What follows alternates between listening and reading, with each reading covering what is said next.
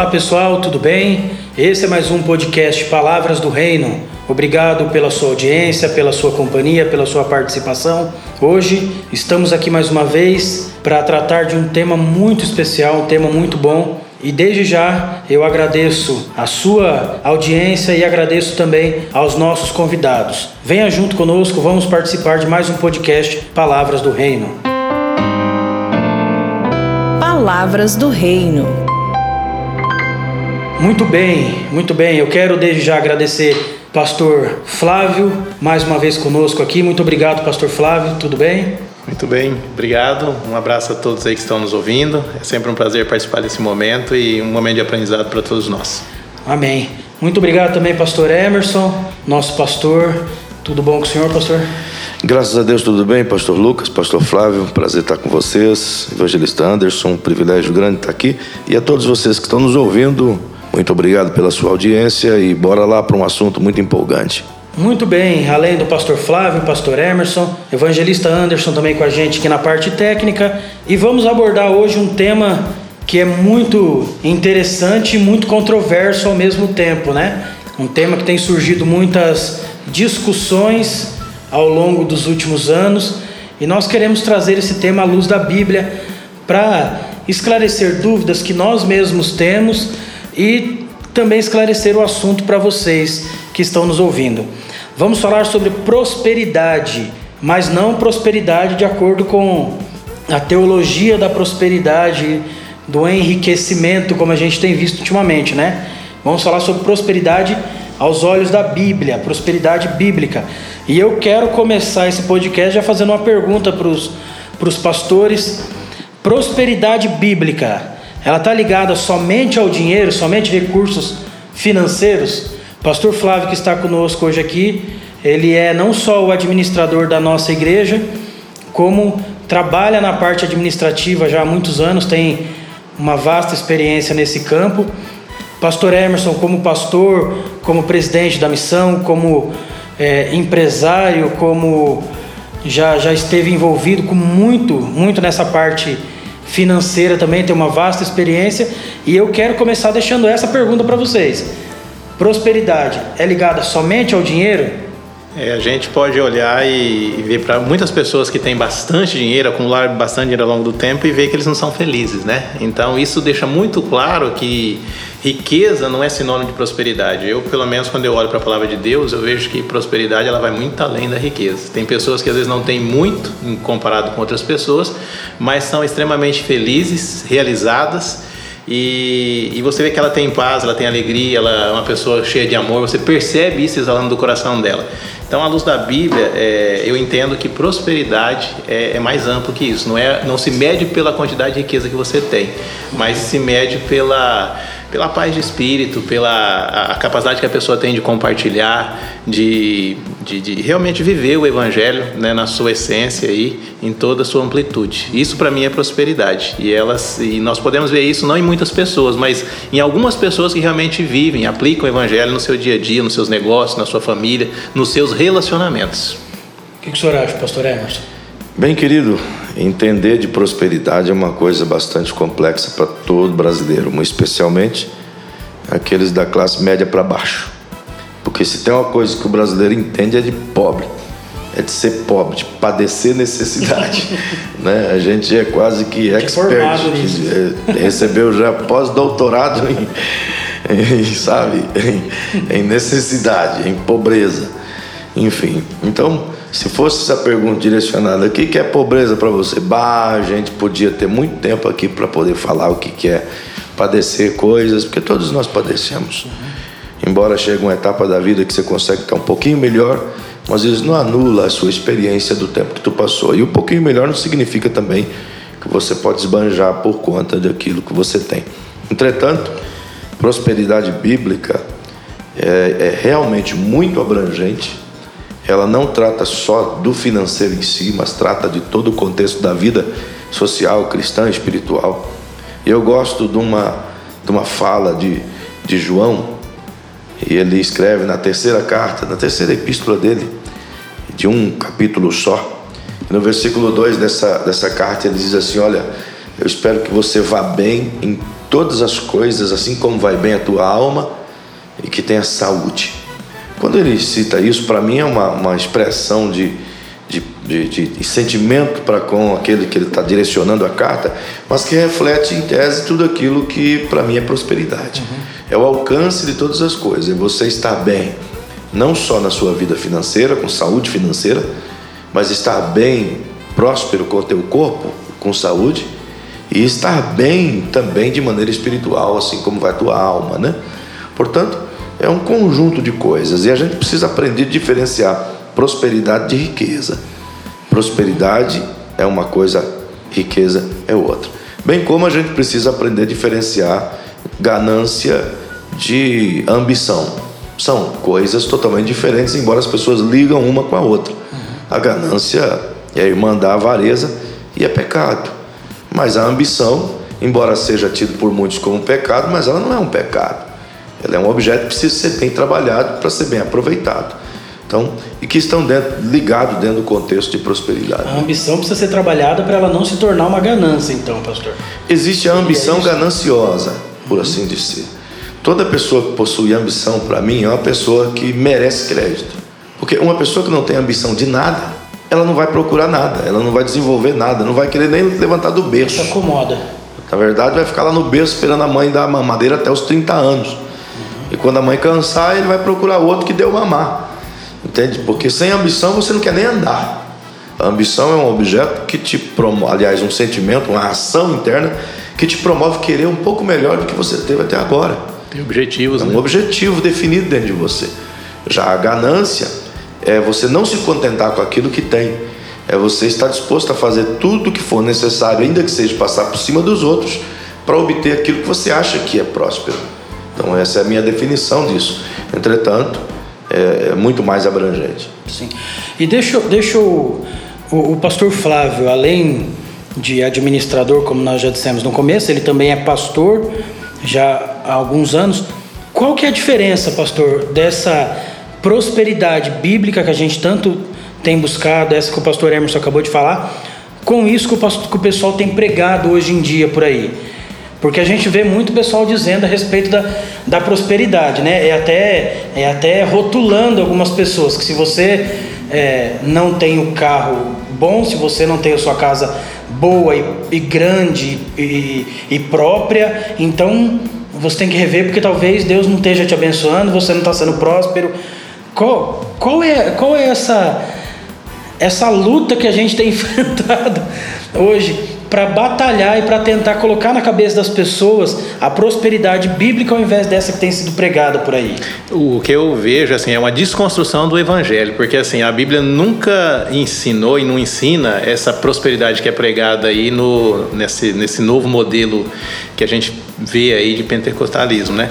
Na verdade, a, a, o que eles fazem é, é, colocar Deus na parede, o que eles fazem é, é, é, querer servir a Deus pelos bens que Deus pode dar, e na verdade isso não é bíblico, né? Nós devemos adorar a Deus pelo que Ele é e não pelo que Ele pode nos dar. A gente realmente louva Ele pelas bênçãos que a gente recebe dele, e isso é bíblico, isso aí a gente é um ato de gratidão a Ele, mas ninguém deve se chegar a Deus pelo que Ele pode oferecer, mas é em reconhecimento pelo que Ele é. Primeiramente porque Ele já nos deu a vida, todo o mundo que Ele criou pra, e nos colocou para nos nós termos o sustento, termos a, a condição de vida, né? A, o próprio nascer com saúde, né? Para poder trabalhar e correr atrás.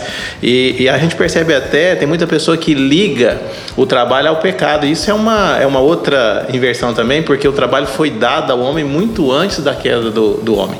Então o que a gente percebe, o que eu vejo é isso. As pessoas precisam aprender a ler Bíblia e poder fazer, tirar sua própria interpretação para não ser conduzido de forma errada, né? Porque quando você prega que, que você, você vai fazer alguma coisa para Deus, para Deus te dar alguma coisa, você está indo contra a Bíblia, não é isso. Né? Deus nos dá é, aquilo que a gente não pode alcançar é, e Ele dá por amor. Mas Ele espera também que a gente corra atrás, que a gente se esforce. Né?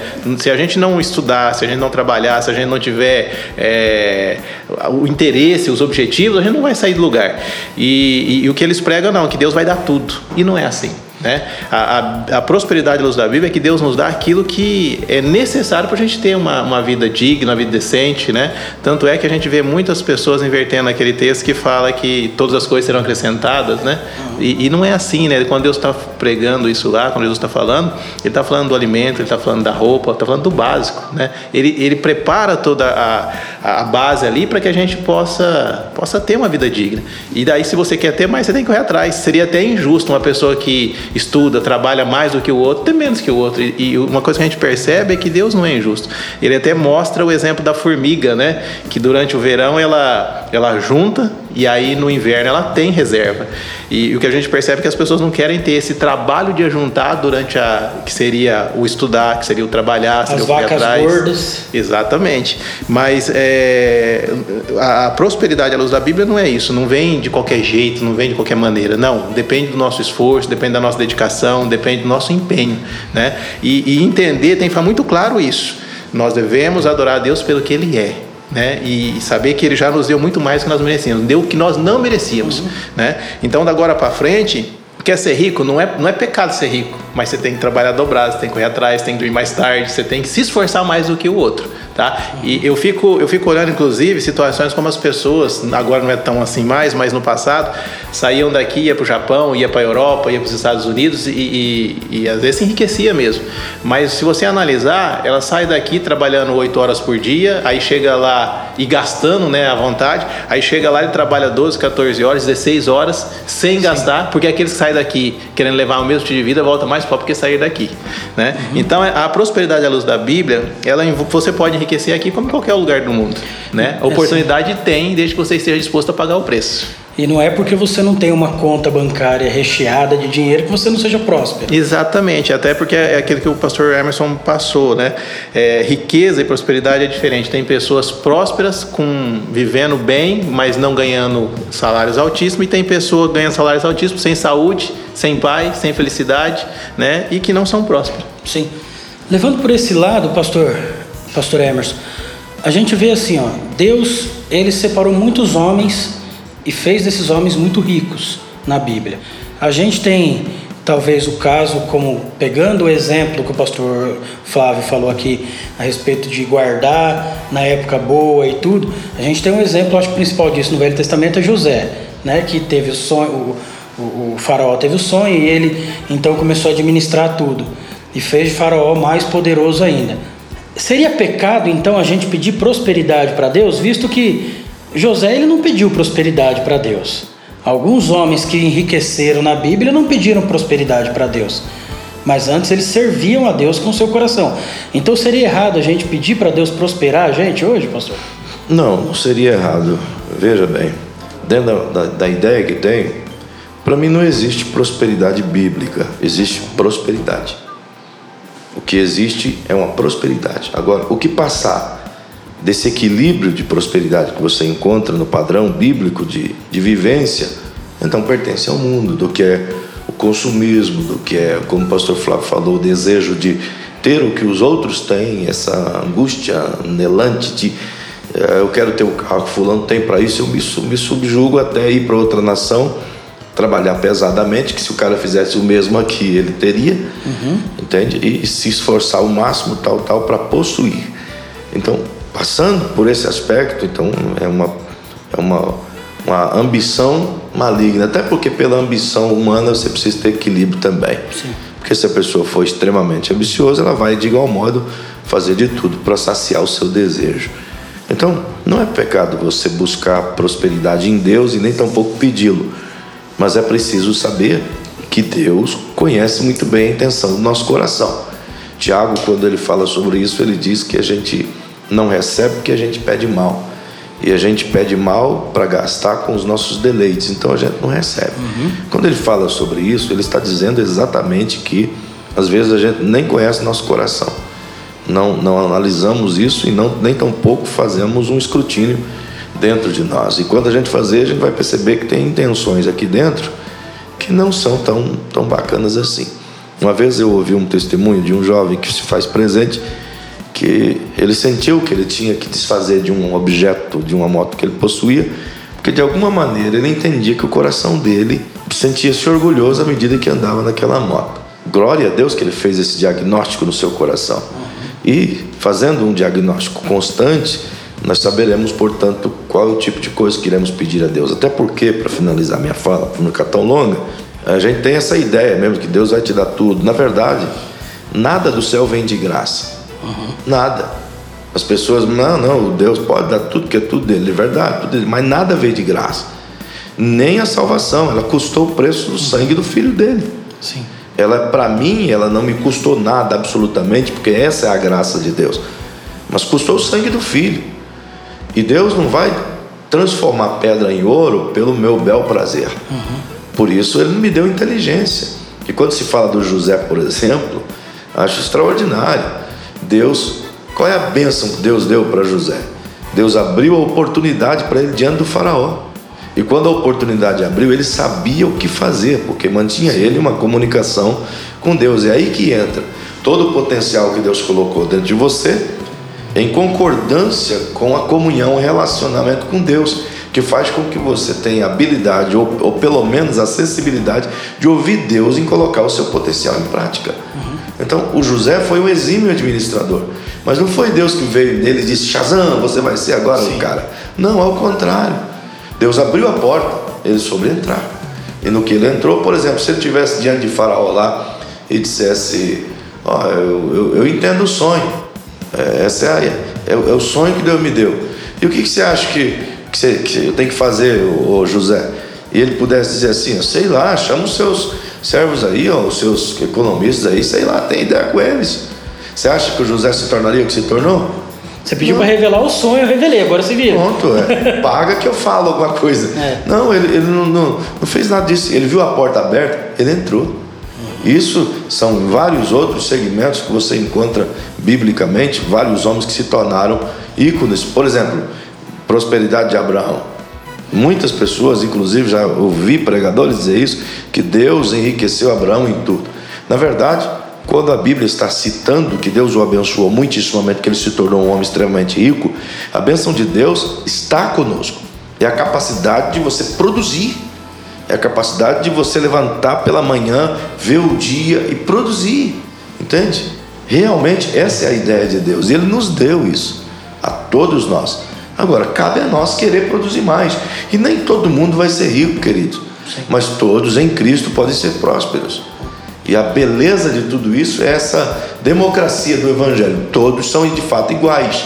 Agora, vai da minha capacidade. Isso é um bom exemplo, porque é, eu sempre costumo dizer, às, às vezes o pessoal fala assim, ah, mas o fulano teve sorte, o outro deu sorte no negócio que ele fez. Eu costumo dizer que sorte é uma mistura de da bênção de Deus com a capacitação da pessoa. Deus ele abre as portas, igual o senhor disse a respeito de José. Se José ele não tivesse se preparado, se capacitado talvez para aquilo, esperado aquele momento, e quando ele viu a porta aberta, ele entrou, às vezes as pessoas dizem, ah, José teve sorte lá, ele estava lá e de repente o negócio caiu no colo dele, ele, ele foi é, é, abençoado sem causa. Mas se ele, a bênção de Deus estava lá, como o pastor Emerson disse agora, mas ele soube aproveitar, ele também estava pronto para aproveitar aquela oportunidade, né? E se nós olharmos para a vida de grandes e grandes homens na Bíblia, nós vamos ver que a maioria deles não eram ricos. O próprio Jesus diz que ele não tinha nem onde reclinar a cabeça. Ele veio de uma família de pessoas humildes, simples. A gente vê quando, ele, quando José e Maria foram ao templo, eles ofereceram um sacrifício de um par de rolinhas, que era o mais, o mais simples, a mais simples das ofertas que tinham. Não é? Teve para Jesus ser enterrado todo um túmulo emprestado.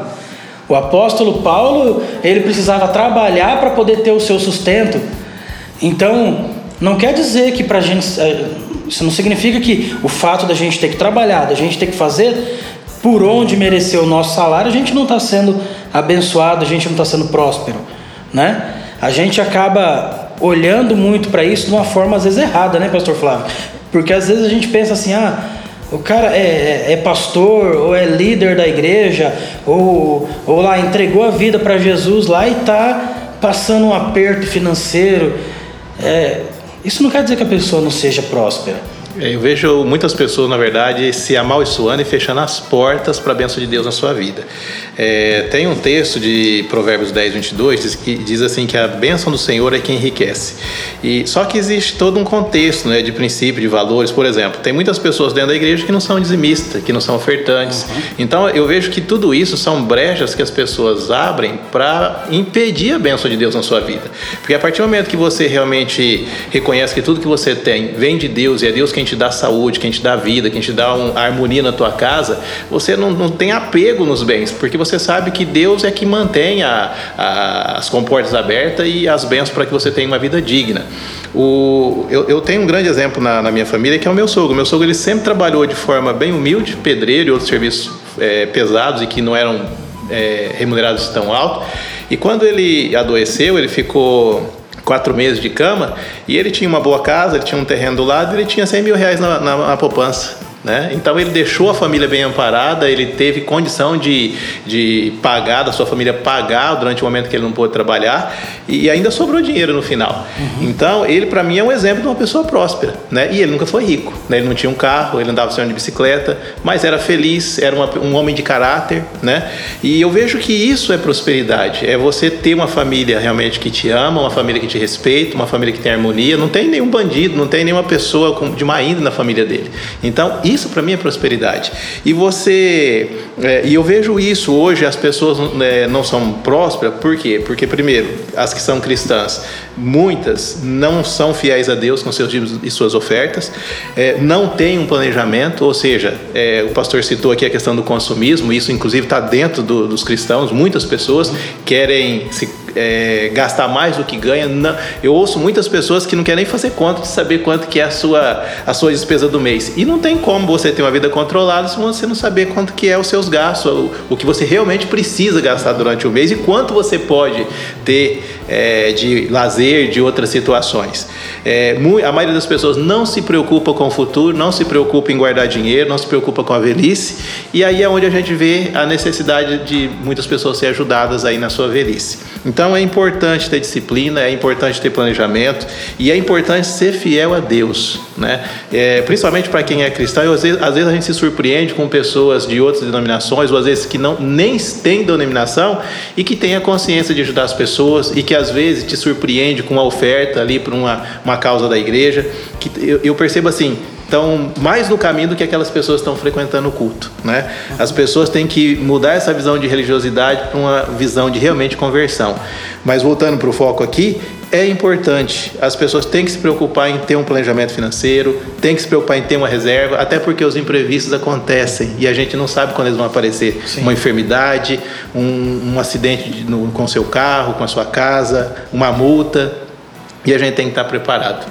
Então, isso não é exagero, isso é, é, é, é sabedoria, isso é. E os antigos tinham muito mais facilidade do que nós para fazer isso, né? Sim. Hoje a gente precisa de, de curso para poder aprender isso. As pessoas não tinham nada disso, não tinha nem é, a educação, o nível de, de, de estudo que a gente tem, fazia isso com mais excelência do que nós, né? Porque a vida era mais difícil, então eles sabiam é, que tinha que ter essa reserva. E hoje, por, pela comodidade que a gente tem, e eu até abro um parênteses aqui, eu vejo muitas pessoas reclamando que a vida está difícil, nunca teve tão bom do que para nós aqui, eu, pastor Emerson, né, que tem, é, é, pela nossa idade, a gente olha para o passado aí 20, 30 anos para trás, ali tinha dificuldade. Era difícil uma pessoa que tinha um carro, uma casa, era difícil as pessoas, a comida que nós temos em fartura hoje na mesa era às vezes uma vez no ano, né? Então, nós nós vivemos os melhores tempos, né? Quando eu olho para trás é da minha idade, da minha infância para hoje, em questão de fartura.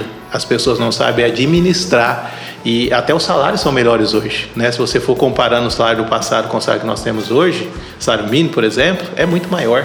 Antes as pessoas trabalhavam para comer, hoje as pessoas têm crédito, trabalham para comprar uma casa, um carro, para viajar, né? Então a, a o que falta é a administração, o que falta é gestão. Só que nem todos querem ajuda. Uhum. Né? Eu, eu, conheço pessoas que, inclusive, eu já ofereci ajuda e as pessoas não quiseram.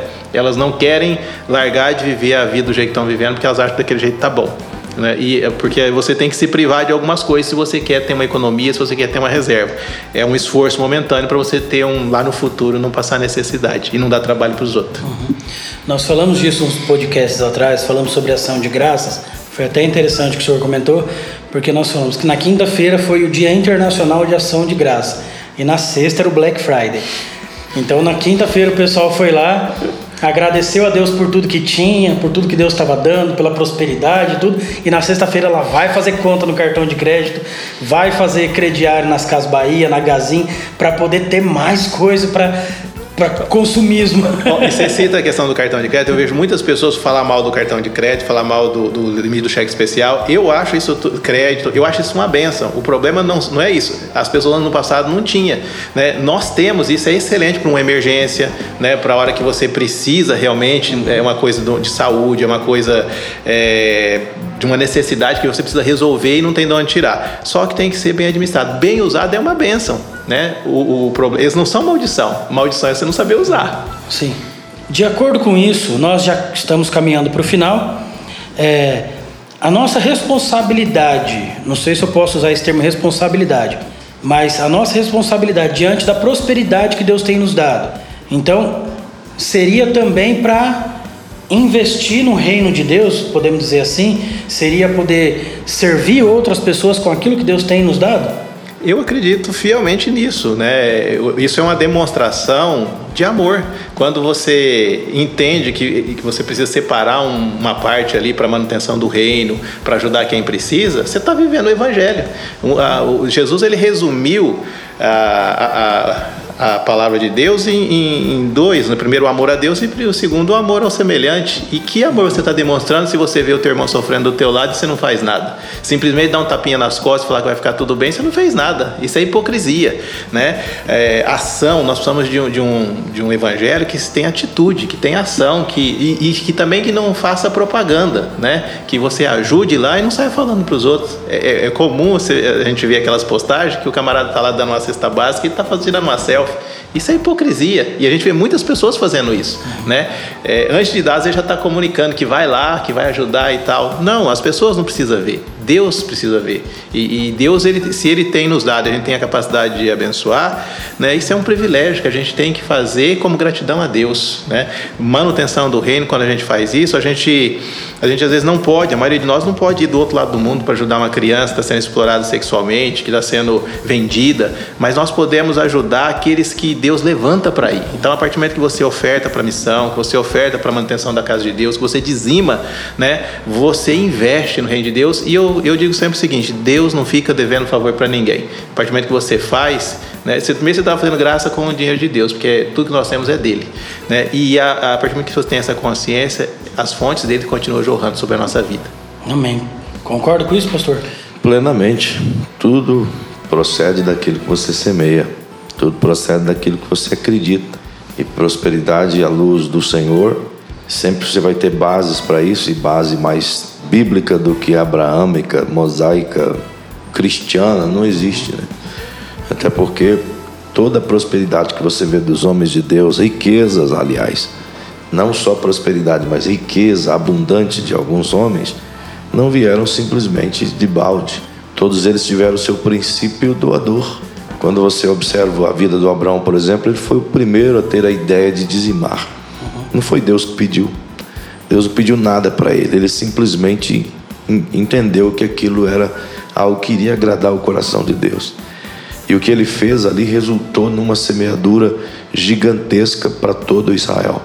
De modo que os filhos dele, as gerações posteriores. Ora, por que, que a bênção estava sobre José no Egito? Porque começou em Abraão. Foram os pais, os irmãos, os, os avós, os, os tios dizimando, ofertando, quando um, um pai, uma mãe entende esse princípio, ele não está entesourando para si, mas está entesourando para os seus filhos. Você não entende às vezes, você e pergunta como é que fulano é tão bem de vida. É, cresceu comigo na igreja, nós éramos pobres e o cara. Mas quando você vai buscar o histórico dele, geralmente o pai, a mãe, um avô, uma avó, foi temente a Deus, fiel, dizimou, ofertou, celebrou ao Senhor com tudo aquilo que tinha. E a verdade é que tudo aquilo que vier às nossas mãos tem um propósito. Nada é nosso. Reino é isso. Reino, tudo é do rei. E nós também somos. Logo, se tudo é do rei, todas as coisas que vêm às minhas mãos pertencem ao rei. Então eu vou desfrutar daquilo, mas sabedor que é do rei. E que eu devo utilizar isso de alguma forma com o propósito do rei. Essa é a ideia do Senhor. Ora, Se a minha vida pertence a Ele, por que, que os meus bens não pertencerão?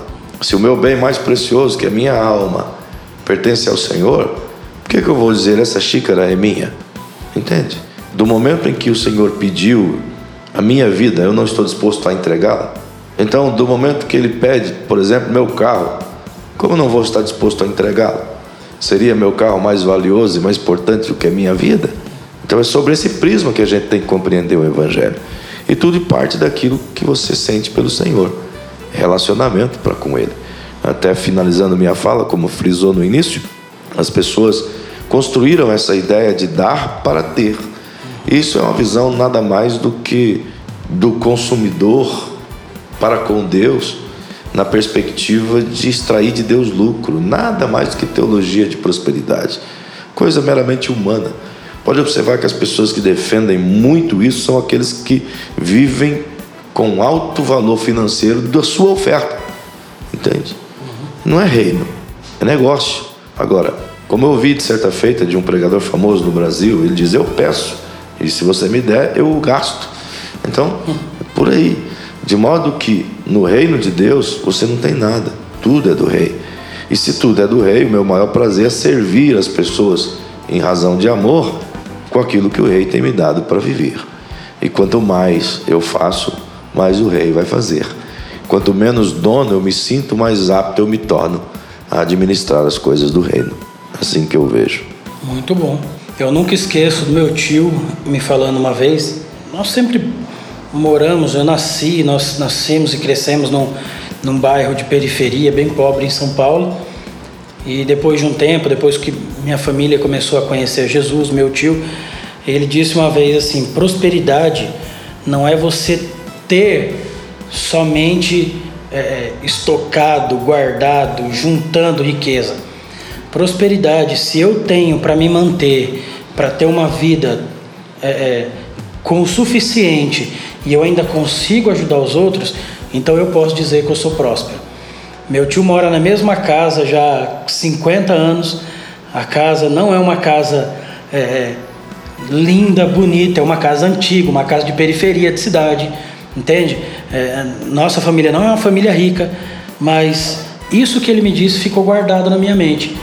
Se eu tenho o suficiente para me manter e consigo ajudar as pessoas, então eu posso dizer que eu sou mais próspero que muitas pessoas ricas por aí. Então, eu espero que essa lição a respeito de prosperidade, ela fique no nosso coração de acordo com aquilo que a palavra de Deus nos ensina. De acordo com isso que nós compartilhamos agora aqui, de acordo com isso que Deus tem nos ensinado. Você que está nos ouvindo, não, não se deixe levar pela falsa ideia da prosperidade. Se você não é rico, se você não tem rios de dinheiro guardado, não quer dizer que você não possa ser próspero. Não quer dizer que você não seja próspero. Não quer dizer que Deus não queira e não possa te abençoar. Prosperidade não, não, não se detém somente a recursos financeiros em grandes valores. A prosperidade ela está dentro daquilo que você tem para você viver e você consegue investir no reino de Deus, servir as pessoas, servir aqueles que realmente necessitam. Então, que esse que essa mensagem de hoje ela fique guardada no seu coração. Eu quero agradecer desde já mais uma vez pastor Flávio, muito obrigado pela presença, muito obrigado por compartilhar algumas coisas que o senhor tem aí para nos ensinar como pastor e como administrador. Obrigado, pastor Lucas, pastor Emerson, Anderson e os nossos ouvintes. É sempre um prazer estar aqui e a gente que a gente possa aprender a aplicar realmente, né, esse princípio da, da fidelidade a Deus, né, e entender que a prosperidade não é esse, essa prosperidade que o mundo prega. A gente possa viver realmente a verdadeira prosperidade, porque isso é que dá paz no nosso coração, nos enche de alegria e ninguém é tão pobre que não possa compartilhar, né? Então a gente precisa aprender a compartilhar, porque na medida que a gente compartilha as bênçãos de Deus, elas realmente elas são são derramadas na nossa vida. Né? Que Deus possa continuar nos abençoando e, e que a cada podcast que aqueles que estão ouvindo possa aplicar. Né? Não, nosso, esse esforço nosso é para que a mente das pessoas se abram, para que elas possam viver realmente o Evangelho de Deus, o Reino de Deus, na sua essência cada dia. Muito obrigado, pastor Flávio. Meu pastor, pastor Emerson, muito obrigado pela presença mais uma vez. Amém. Eu que agradeço, agradeço a todos os ouvintes e deixo aqui minha fala final em agradecimento a vocês e a todos que estão nos ouvindo, Sabe, queridos, quer ser próspero? Pegue hoje mesmo uma caneta e um papel, bote todas as suas finanças, suas contas, suas dívidas no papel e se assuste. Mas se assuste mesmo. Quando você se assustar e se escandalizar com tudo aquilo que você gasta, mediante aquilo que você ganha, e isso provocar um terror no seu coração, então tome a segunda atitude, diga: vou mudar, vou fazer um planejamento anual. E a primeira coisa do meu planejamento é vou ser fiel a Deus. Vou ser liberal para com as coisas de Deus e vou ser fiel nos meus dízimos e ofertas, porque é a garantia bíblica de que eu estou sendo em Deus fiel. Segundo, depois desse planejamento que você está fazendo e ser fiel a Deus, seja fiel com a sua casa e consigo mesmo. Sabe? Procure viver com coerência, não acima daquilo que pode, mas dentro daquilo que é o seu limite. E terceiro, não baseie a sua felicidade, sua prosperidade na vida dos outros. Ao contrário, baseie em você mesmo, o que você estiver bem. Porque esse é o nosso grande problema e fica isso para um outro podcast, uhum. sabe? Parar de olhar para o que os outros têm, ou, ou, os ditames do mundo que tem que ser assim. Não, não tem que ser assim. Tem que ser do jeito que a sua família seja feliz. E ser feliz em família nem é sempre ter tudo, mas é viver como se tivesse tudo. Deus te abençoe e um grande abraço a todos vocês. Muito obrigado, pastor. Eu sempre aprendo muito com os pastores que fazem parte do podcast Palavras do Reino aqui conosco. Eu agradeço a Deus pela vida de vocês e também por você que nos acompanha, você que sempre está nos ouvindo, sempre participando conosco, você que sempre envia suas mensagens. Eu te incentivo a continuar participando conosco. Nos envie seus comentários, compartilhe esse podcast com outras pessoas. Participe conosco também você. Amém? Que Deus te abençoe, que Deus possa fazer você prosperar muito na sua vida, na sua família, na sua casa, onde você estiver. E que no nome de Jesus você e todos ao seu redor possam experimentar dessa prosperidade vinda de Deus. Agradeço a Deus pela vida de vocês e um grande abraço. Até a próxima.